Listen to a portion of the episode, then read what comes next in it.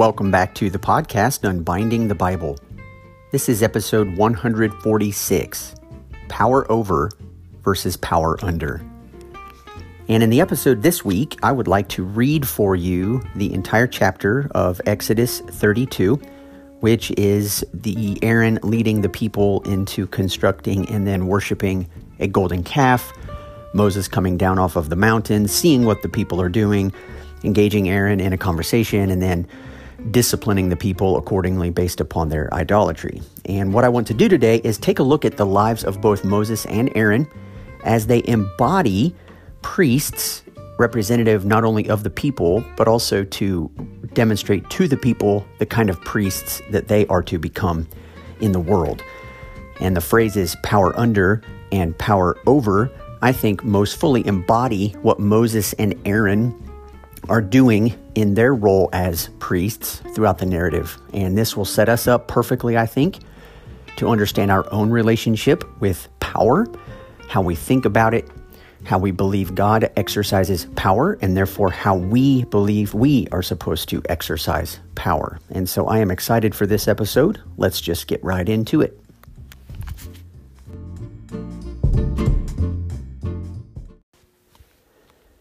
Before we get into Exodus 32, I actually want to read another passage that shows up immediately before the giving of the Ten Commandments or the giving of the law. And then Exodus 32, um, when we get to that section, that's actually something that shows up right in the middle of the Lord giving to Moses the specific ramifications or the specific laws and implications of the Ten Commandments and how the people themselves are to be positioned in relationship to God and in relationship to one another so that they can fully embody the laws that the Lord is giving. And so, again, Exodus 19 is a passage that I want to read for you, which more or less sets up Israel's relationship to the law and their relationship to the Lord and to the nations. And then Exodus 32 is going to be a little bit of a break in several chapters of the Lord giving Moses explicit instructions about tabernacle building, about priests and their attire, and how they are to go about their service.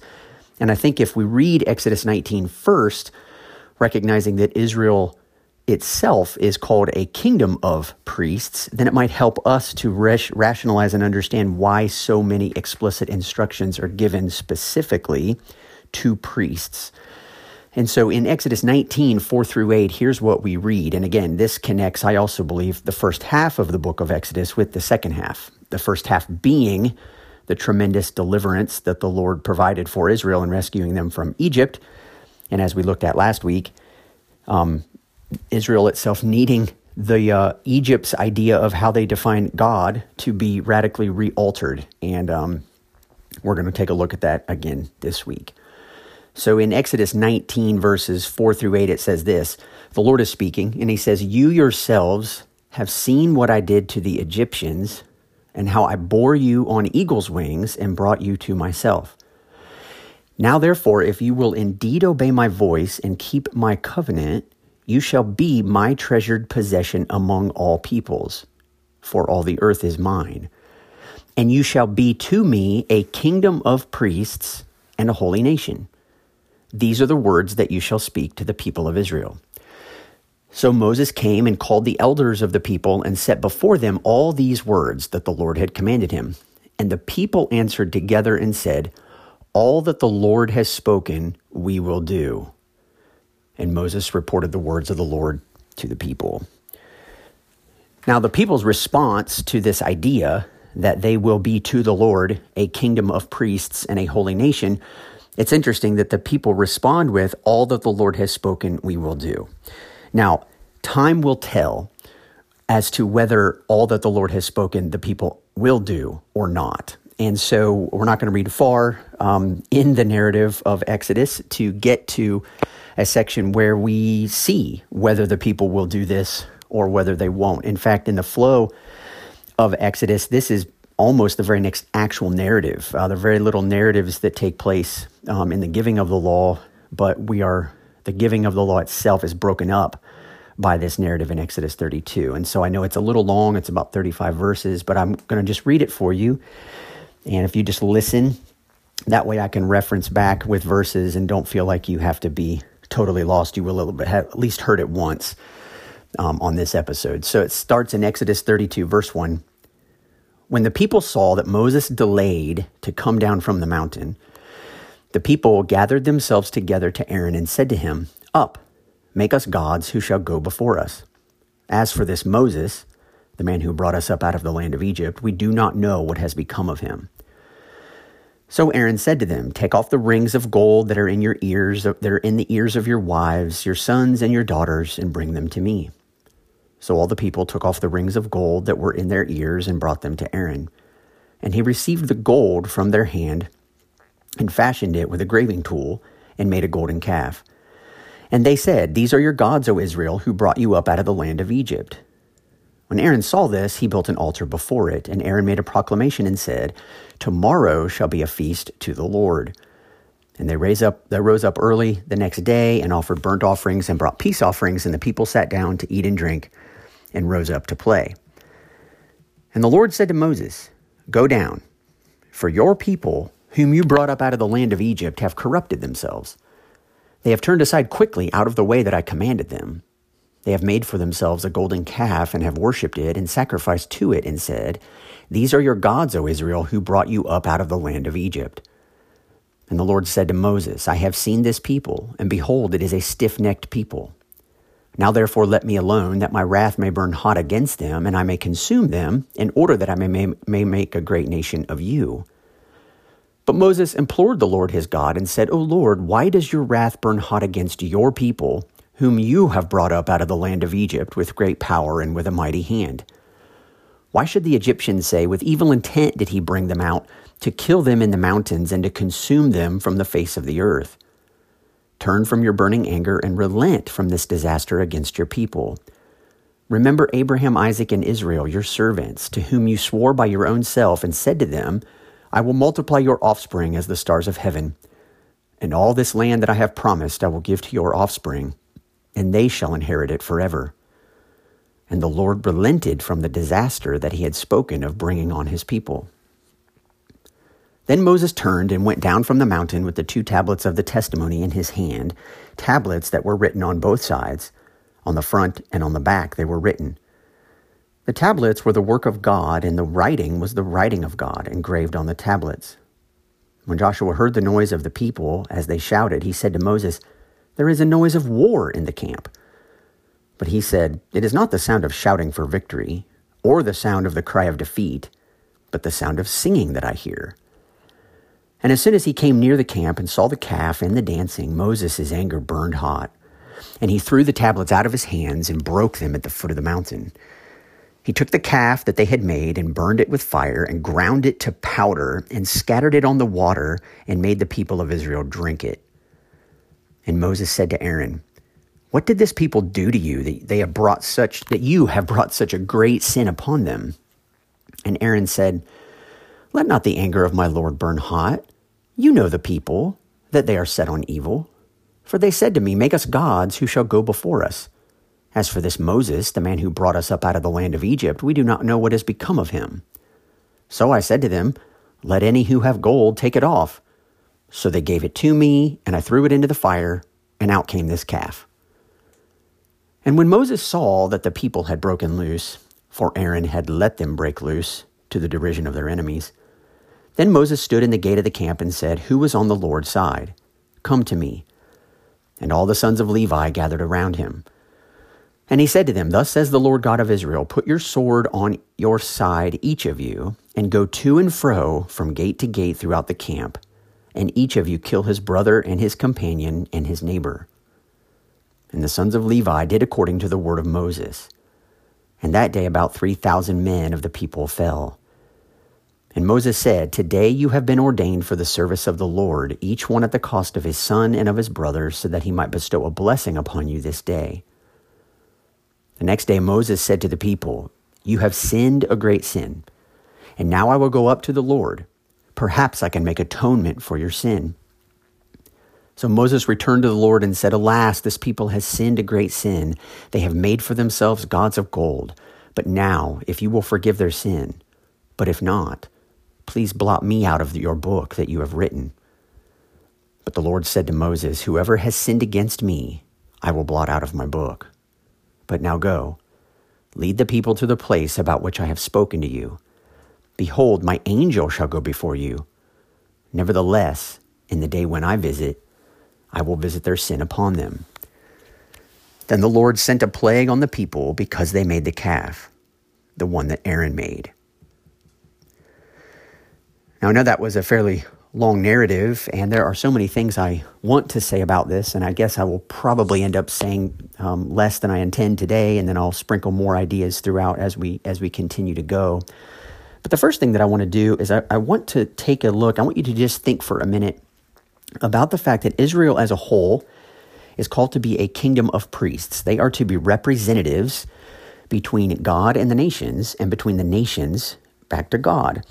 And what's fascinating about this narrative is while the people themselves are called to be priests, believe it or not, they find themselves in need of a priest. And this was episode 27 on the podcast, Priests in Need of a Priest. And I spent the majority of my time talking about that. And we looked at Moses and Aaron as two representatives of the kind of priest that Israel might ultimately want.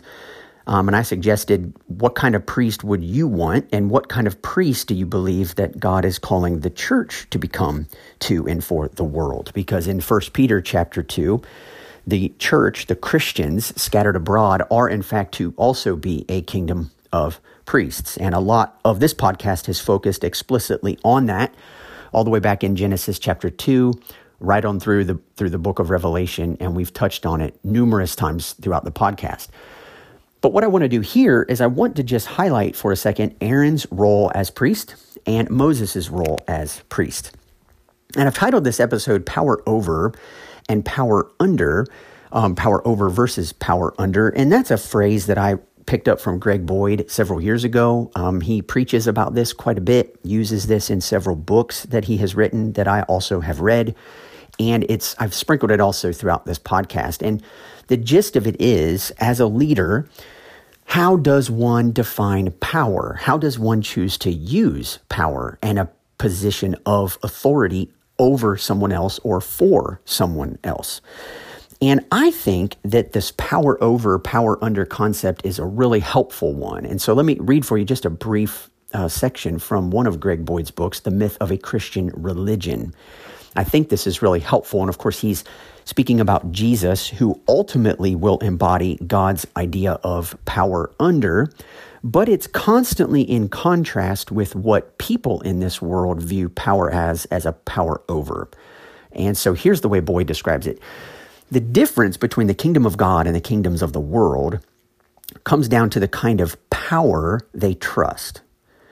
The kingdoms of the world place their trust in whatever coercive power they can exercise over others. We can think of this kind of power as the power of the sword. In contrast, the kingdom of God refuses to use coercive power over people, choosing instead to rely exclusively on whatever power it can exercise under people. This is the humble, self sacrificial, Christ like love. Exercising power under others is about impacting people's lives by serving them, sacrificing for them, and even being sacrificed by them while refusing to retaliate, as Jesus did. We can think of this kind of power as the power of the cross, for the cross is the purest expression of humble, servant like, self sacrificial love. While cross power may look weak next to sword power, it is in fact the greatest power in the universe. The power of the cross is the only power that can overcome evil rather than merely suppress it for a while. It's the only power that can transform an enemy into a friend. It's the power that God promises will ultimately transform the world.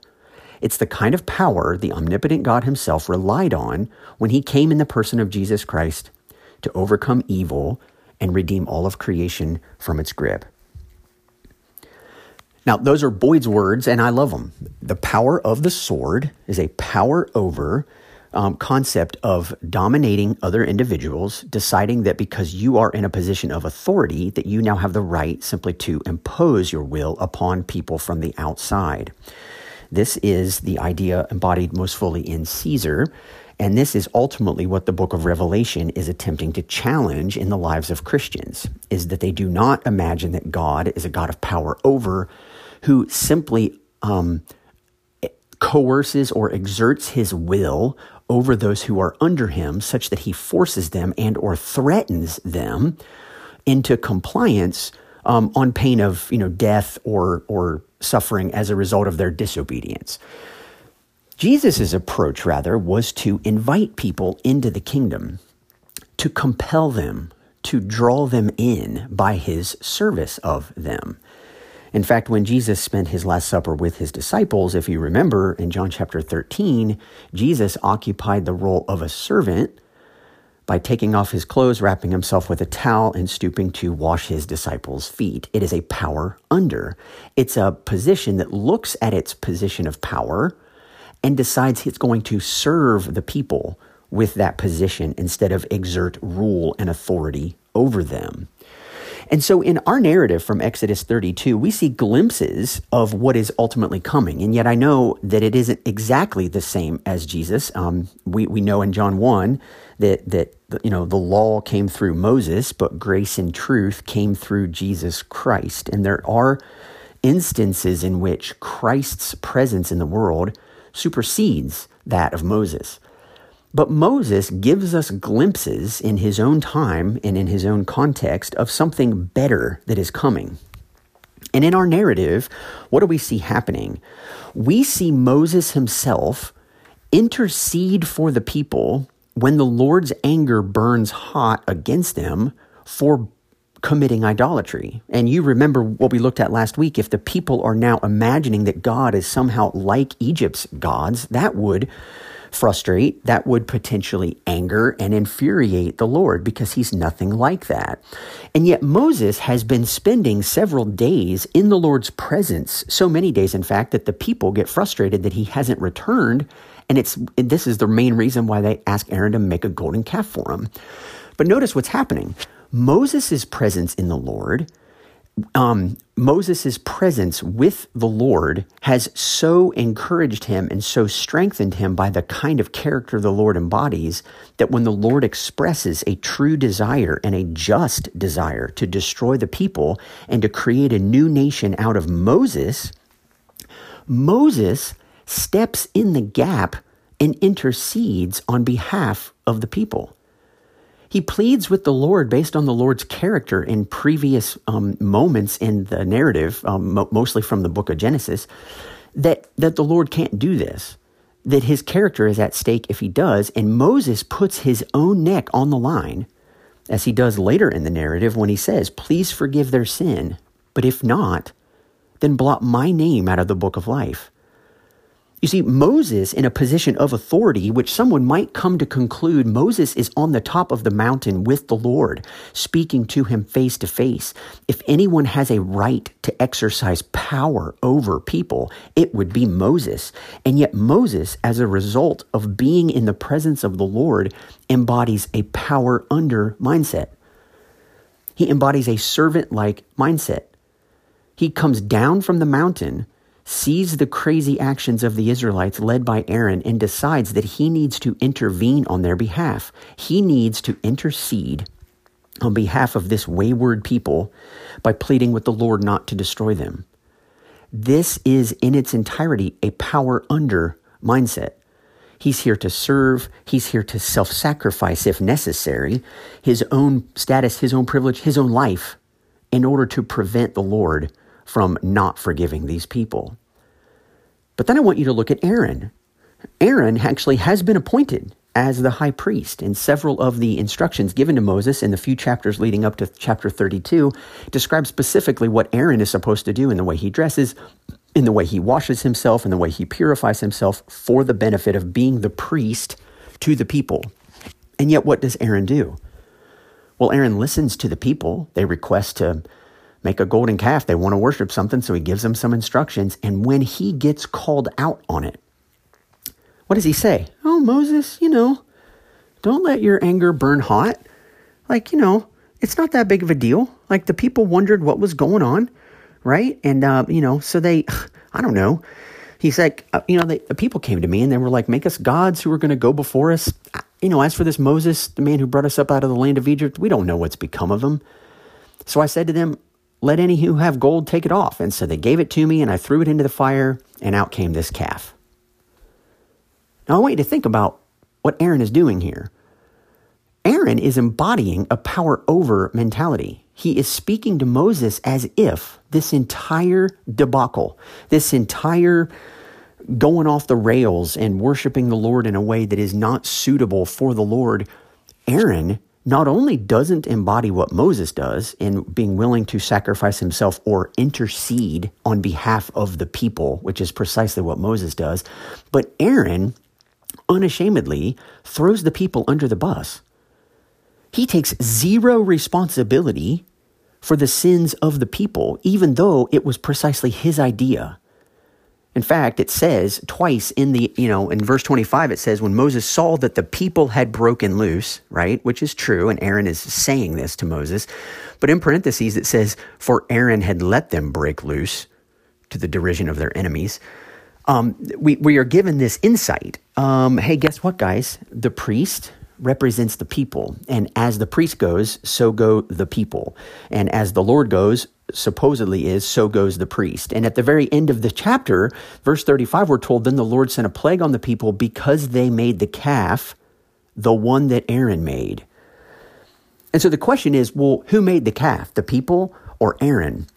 And the answer is yes. Why? Because priests are inseparably connected to both God and to the people.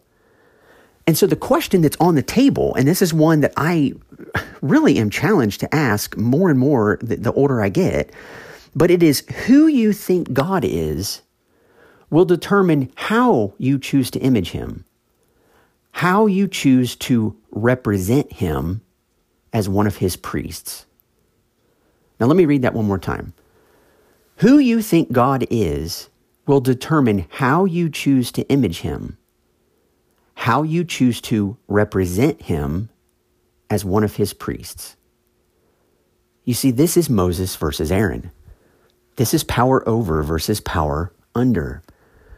Aaron has now fallen completely prey to this construction of a golden calf who is embodying might, power, and strength. And if Aaron really believes that this is who the Lord is, and he is standing in the place as the Lord's representative, guess what? Aaron's best job as an image bearer and as a priest of that God is to also embody power, might, and strength. And any person who embodies power, might, and strength as their sole characteristics by which they understand their God would never stoop beneath the people to serve them for their own benefit, which is precisely why Aaron doesn't. Aaron has bought into the view that God himself is best represented by a God of strength and power, i.e., power over. Jesus will speak to the, his own disciples and say that the Gentiles exercise authority over you and they lord that authority over you.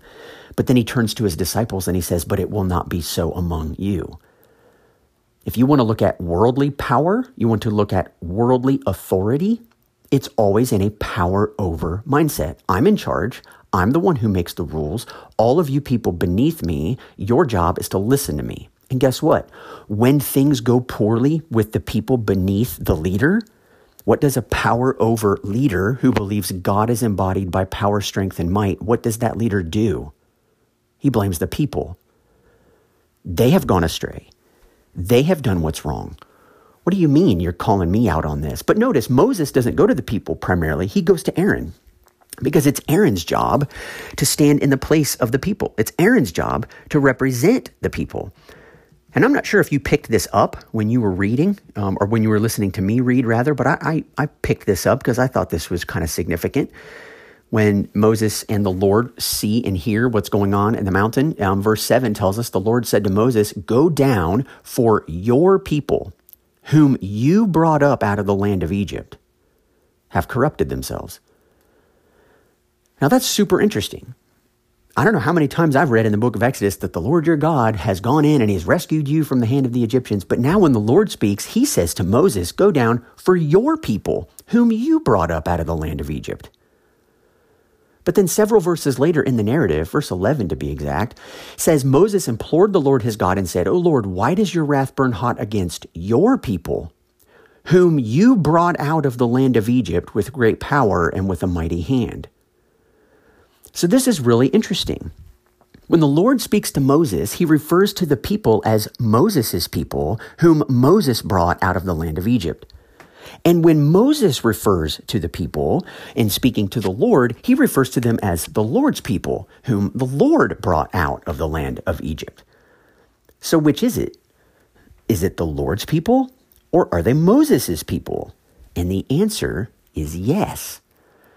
You see, in this narrative, there is such solidarity and such continuity spoken between the priest and the people that they're spoken of as if they're one. And Moses' role as a servant of the Lord is to see his connection with the people as one. So as Moses goes, so go the people. As Moses embodies the faithfulness of the Lord, so potentially the people could embody the faithfulness of the Lord. As the Lord extends his punishment to the people, Moses stays right beside them, right in continuity with them, and says, If you're going to destroy them, destroy me instead, so that your name won't be marred among the nations. Moses, at every turn, maintains this deep solidarity with the people that he is called to represent God to and represent back to God. Aaron, on the other hand, is as quick as as anything. I don't even have the illustration in my mind or the metaphor, but Aaron is quick on the draw. Maybe that's one. He's quick on the draw to distance himself from the people as quickly as he can. And this is a temptation that Israel will face time and again throughout the Old Testament if they're supposed to be a kingdom of priests representing God to the nations and then representing the nations back to God, you will yet see time and time and time again where Israel is very eager for the Lord to destroy or to wipe out the nations of the world. In fact, Israel doesn't view itself as the reason why the nations have gone astray. They view themselves as more special in the Lord's eyes than the nations and are eager for the Lord to destroy the nations. But what you see with the person of Jesus, and here glimpsing, catching a small glimpse of it through Moses, is the fact that Jesus puts himself in total solidarity with the people. Jesus walks the line of of the sinners who need baptized and cleansed from sin. And so he enters into the Jordan River and asks John to baptize him. Jesus takes on the sins and the infirmities of the broken people around him and thus sets them free from those sicknesses and infirmities. Jesus embodies a power under kingdom of the cross type of mentality where he serves and he loves and he guides and he leads by example. Aaron, on the other hand, embodies a power over mentality, which is much like the Pharisees. The Pharisees saw themselves as innocent and righteous in their own dealings. Clearly, the reason why Israel is in the predicament that it's in in the first century is because of the tax collectors and the sinners, which upset them tremendously when they saw Jesus continually meeting and eating with them. This power over versus power under is a question that will capture the hearts of every person who claims to follow God. How does God exercise power? This is a question that Paul picks up a lot on in 1 Corinthians. This is a question that Jesus addresses exhaustively throughout the Gospels.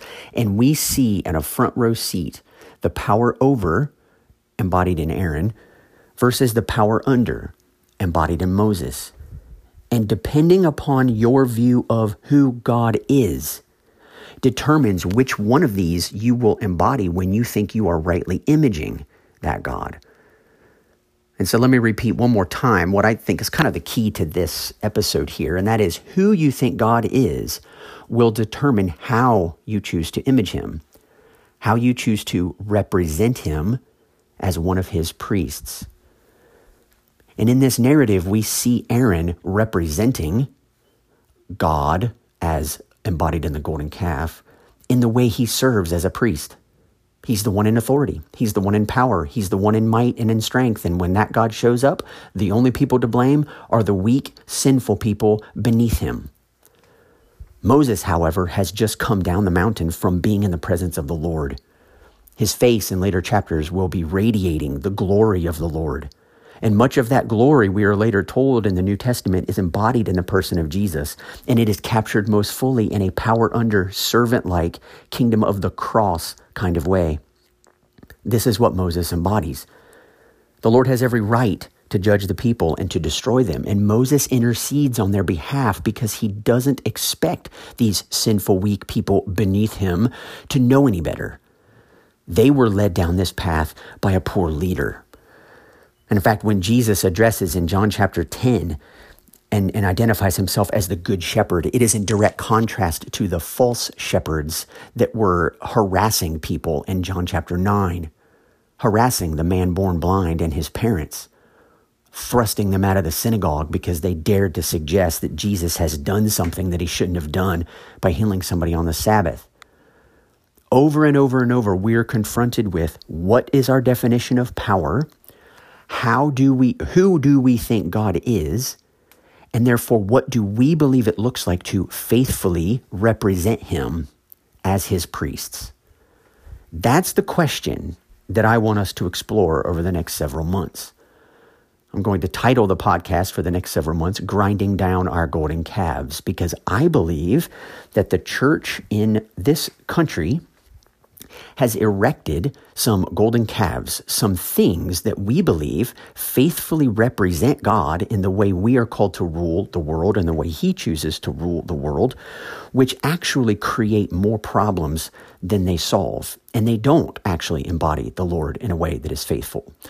And so for us, having the humility to admit that there are times where we might need to grind down these things and get rid of them and move beyond them and construct something healthier and more in line with the character of Christ in its place. That's what I believe God's calling us to do. And as Christians, this is not easy because we have to relinquish control.